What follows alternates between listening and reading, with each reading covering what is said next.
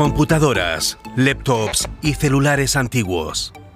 Existen miles de millones de estos aparatos en todo el mundo. ¿Debemos destruirlos cuando dejan de funcionar? ¿O mejor triturarlos después de unos cuantos años? Esta empresa ha encontrado una solución mejor, el suprarreciclaje. AFB está en el suroeste de Alemania. Un problema común en los portátiles y computadoras antiguas es que el disco duro no tiene suficiente memoria y el ventilador se llena de polvo. Pero acá todo es reemplazable, incluso la tarjeta gráfica y la memoria RAM.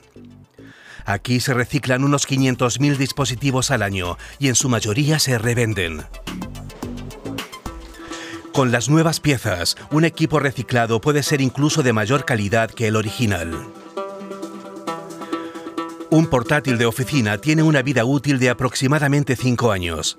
Su producción requiere unos 982 kilovatios hora de electricidad. El suprarreciclaje prolonga la vida útil hasta 4 o 5 años más, y este proceso solo requiere hasta un 2% de la energía de fabricación original, es decir, 9 kilovatios hora. También la emisión de CO2 es mucho menor. El precio de venta varía entre el 25 y hasta el 50% del valor de un equipo nuevo. CHG, uno de los mayores distribuidores de computadoras de Europa, también se dedica al suprarreciclaje.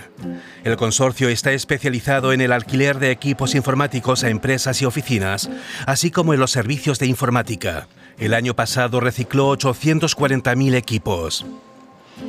Um, Con la inflación, las empresas se han visto obligadas a reducir gastos. Se ha desatado una verdadera tormenta que les obliga a analizar costos, pero también a incorporar tecnologías informáticas rápidamente y en un momento de escasez de chips. Regresamos a la compañía alemana AFB. Llega una entrega de tecnología obsoleta enviada por clientes corporativos.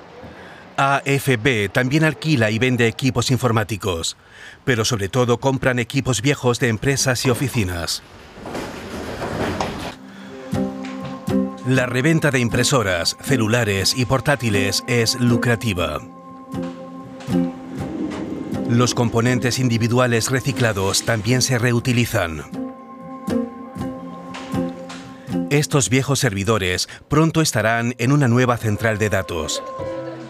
Lo que ya no se puede reciclar más se entrega a empresas que procesan las materias primas.